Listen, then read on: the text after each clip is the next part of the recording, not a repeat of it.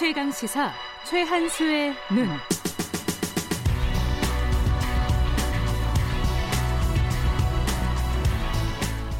네, 최한수의 눈. 어, 경북대 경제통상학부 최한수 교수 오늘은 전화로 연결합니다. 안녕하세요. 예, 안녕하세요. 네, 국가 부채 얘기 오늘 좀 어, 설명을 해주신다 그러는데, 네네. 아, 일단 좀 복잡하니까 좀 쉽게 좀 말씀해 주세요. 복- 국가 부채가 이게 뭡니까 정확하게는? 예, 그 국가 채무는 계산 방식과 그 포괄 범위에 따라 세 가지로 나누, 나누 는데요. 네, 일단 국가 채무를 D1이라고 부르고요. 네, 일반 정부 채무를 D2 그리고 공공 부문 채무를 D3라고 하는데요.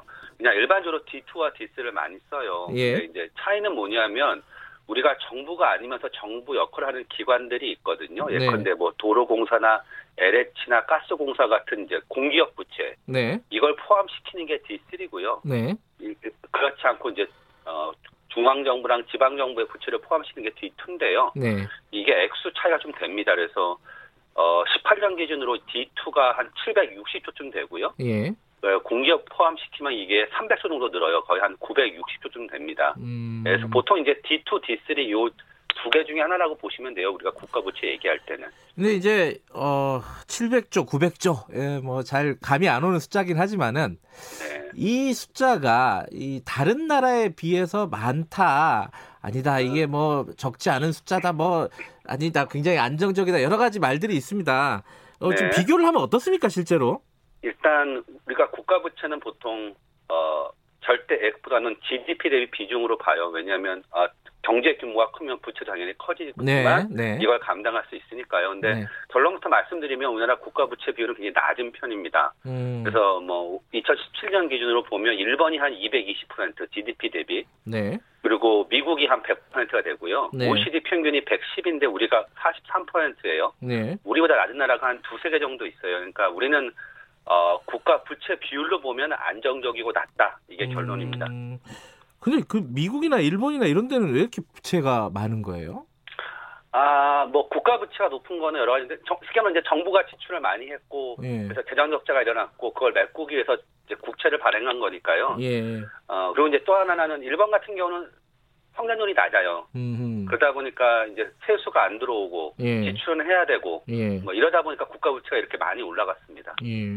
근데 요즘 보면요. 이거 하, 해마다 나오는 기사인데 예. 아, 우리나라 국가 부채 좀 위기다. 어, 네. 그리고 뭐 국가 부채 뭐 4천조 돌파 뭐 이, 이런 것들은 어떻게 봐야 됩니까? 그러니까 이제 이건 제 말이 아니고 노벨상 수상자 폴 크루그만이 한 말인데요. 네. 이제 그런 걸 우리가 적자 강박증 혹은 부채 공포라고 하는데요. 이제 핵심은 뭐냐면 네. 국가의 최적 부채 비율은 0이 아니에요. 네. 예, 가장 큰 이유는 국가는 개인하고 달라서 불황일 때 정부가 돈을 써야 돼요. 음, 그래야 기업이나 개인이 경제 활동을 할 수 있고 네. 안 그러면 우리가 대공황으로 간다는 경험이 있습니다. 네. 그리고 또 소득재 분배 사회 안정망에 경제가 안 좋을 때 투자를 하지 않으면 네. 사회가 분열되고요. 네. 또 하나 이제 개인과의 차이는 정부 지출은 기본적으로 정부의 수익과 관련이 있어요. 그러니까 왜냐하면 정부가 미래에 대한 투자를 할때 네. 교육이나 R&D 이게 나중에 경제 성장을 넣어서 세수를 증가시키거든요. 네. 따라서 우리가 절대적인 부채 규모에 일단 어 너무 어, 이렇게 관심을 그러니까 경각심을 세울 필요는 없고요. 네. 그다음에 정부가 부채가 0인 게 좋다라고 생각할 필요도 없습니다. 어, 일반적인 상식이랑 좀 다르네요. 개인은 어려울 때 돈 안 쓰고 부채 0으로 만드는 게 좋은 건데 국가는 그렇지 않다. 이런 예, 거네요. 예, 예. 음. 그건 뭐 사실 경제학의 상식이죠. 예. 음. 근데 이제 그, 그게 상식인데, 어, 네. 최근에 이제 확장 재정을 많이 쓰고 있잖아요, 우리나라가. 예, 예. 올해도 그렇고 작년에도 그랬어요. 그래 세출이 많다 보니까, 야, 이러다가 우리 뭐 베네수엘라 되는 거 아니냐? 우리나라, 어, 굉장히 힘들어, 더, 막 쉽게 말하면 망하는 거 아니냐? 뭐 이런 공포를 조장하는 기사들이 꽤 예. 있습니다. 이건 어떻게 봐야 됩니까? 예, 근데 이제 그것도 역시 폴 크루그만의 말인데요. 예, 네. 뭐라 그랬냐면 이랬어요. 그런 일종의 국가부채 책임론을 얘기하는 사람들은 책임성 있는 게 아니라 네. 오히려 역사적 경험에 무지한 거다. 아까 말씀드렸다시피 그러니까 전제는 경기가 불황이고 지금처럼 성장률이 낮고 저인플레일 때 네.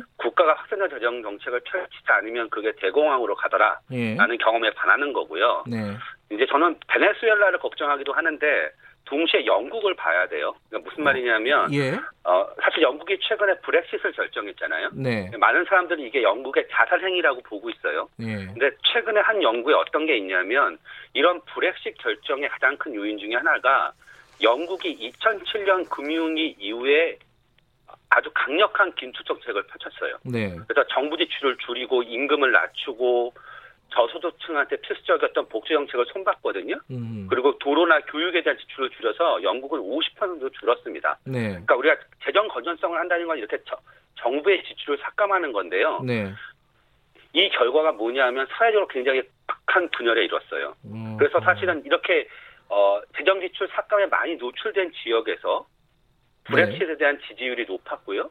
이게 영국 경제에는 더 치명적인 결과를 가져왔거든요. 음흠. 그래서 사람들은 이제 뭐라고 얘기하냐면 최근처럼 불황이 장기화되고 있는 국면에서는 네. 정부가 좀 더 확장적인 정책을 펼쳐서 사회 통합으로 가야 한다는 주장을 더 음. 많이 펼치고 있어요. 최근에 경제학계가. 예. 그래서 우리가 이게 베네수엘라의 예도 있지만 네. 영국의 예도 있기 때문에 네. 중요한 건 우리가 정부 지출을 어디에 쓰고 있는가를 더 보는 게 중요합니다. 예. 그, 그 국가 부채 늘어나는 속도가 우리가 좀 너무 빠른 거 아니냐? 요 얘기도 좀 하더라고요.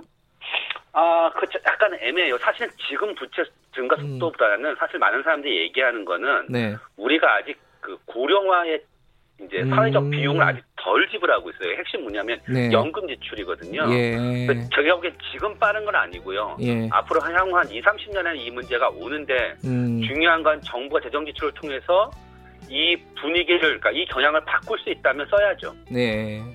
알겠습니다. 오늘 뭐 간단하게나마 재정 부채, 아 국가 부채에 대해서 좀 얘기를 나눠봤습니다. 고맙습니다. 예, 감사합니다. 최한수 교수였습니다. 2부는 여기까지 하겠습니다.